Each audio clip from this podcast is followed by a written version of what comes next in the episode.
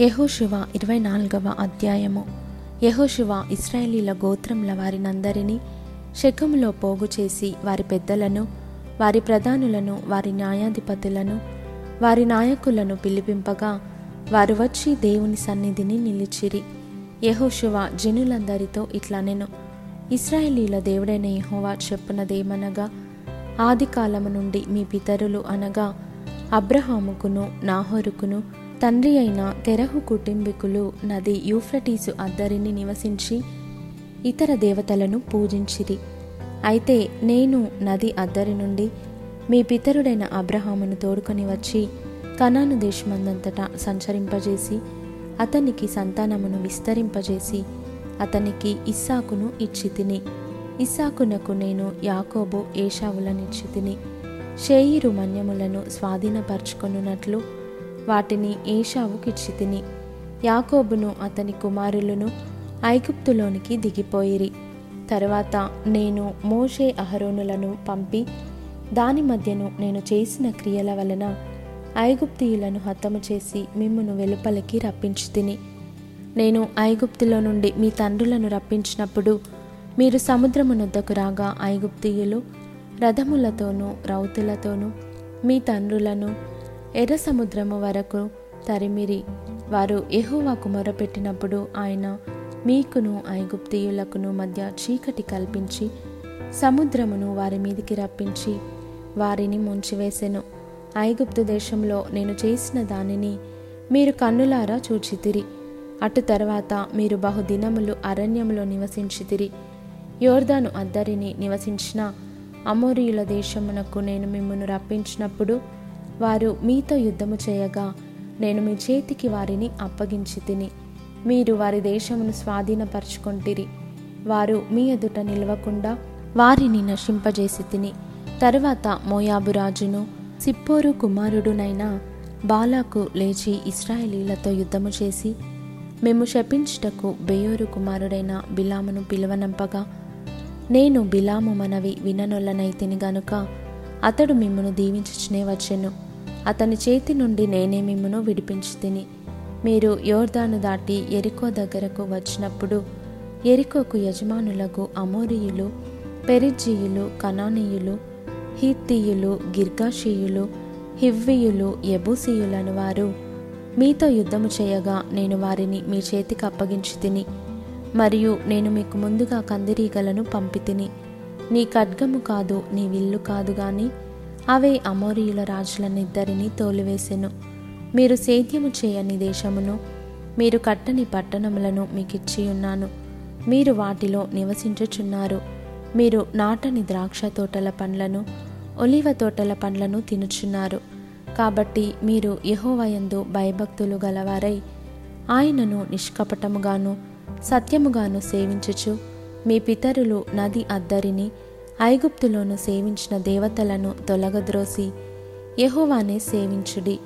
యహోవాను సేవించుట మీ దృష్టికి కీడని తోచిన ఎడల మీరు ఎవని సేవించెదరో నది అద్దరిని మీ పితరులు సేవించిన దేవతలను సేవించెదరో అమోరియుల దేశమున మీరు నివసించుచున్నారే వారి దేవతలను సేవించెదరో నేడు మీరు కోరుకొనుడి. మీరెవరిని సేవింప కోరుకొనినను? నేనును నా ఇంటివారును యహోవాను సేవించెదము అనెను. అందుకు ప్రజలు యహోవాను విసర్జించి ఇతర దేవతలను సేవించిన ఎడల మేము శాపగ్రస్తుల మగుదుముగాక. ఐగుప్తు దేశమను దాసుల గృహంలో నుండి మనలను మన తండ్రులను రప్పించి మన కన్నుల ఎదుట ఆ గొప్ప సూచక క్రియలను చేసి మనము నడిచిన మార్గములన్నిటిలోనూ మనము వెళ్ళిన ప్రజలందరి మధ్యను మనలను కాపాడిన యహోవాయే మన దేవుడు. యహోవా ఆ దేశములో నివసించిన అమోరియులు మొదలైన ప్రజలందరూ మన ఎదుట నిలవకుండా వారిని తోలివేసినవాడు. యహోవానే సేవించేదము ఆయనయే మా దేవుడని ప్రత్యుత్తరమిచ్చిరి.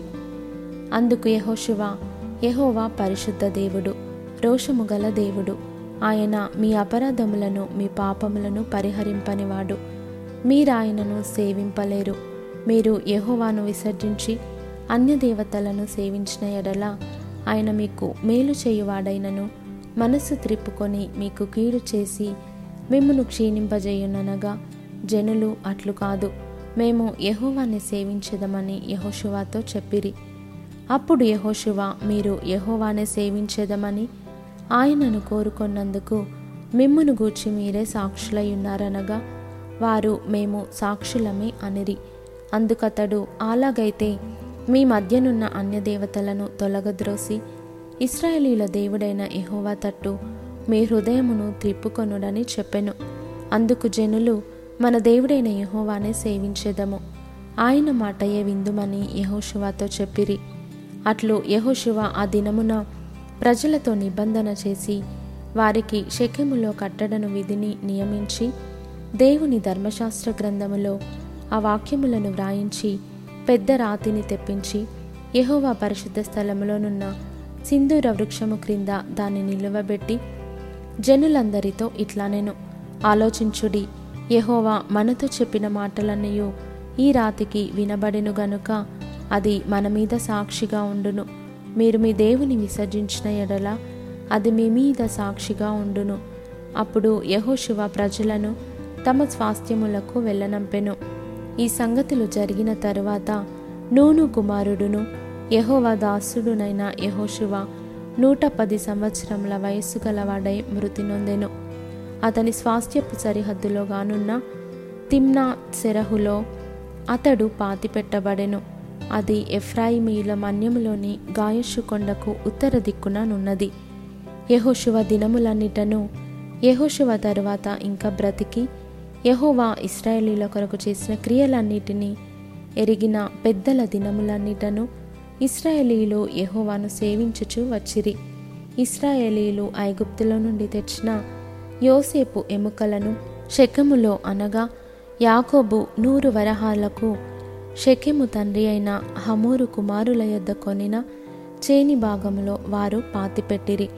అవి యోసేపు పుత్రులకు ఒక స్వాస్థ్యముగా ఉండెను.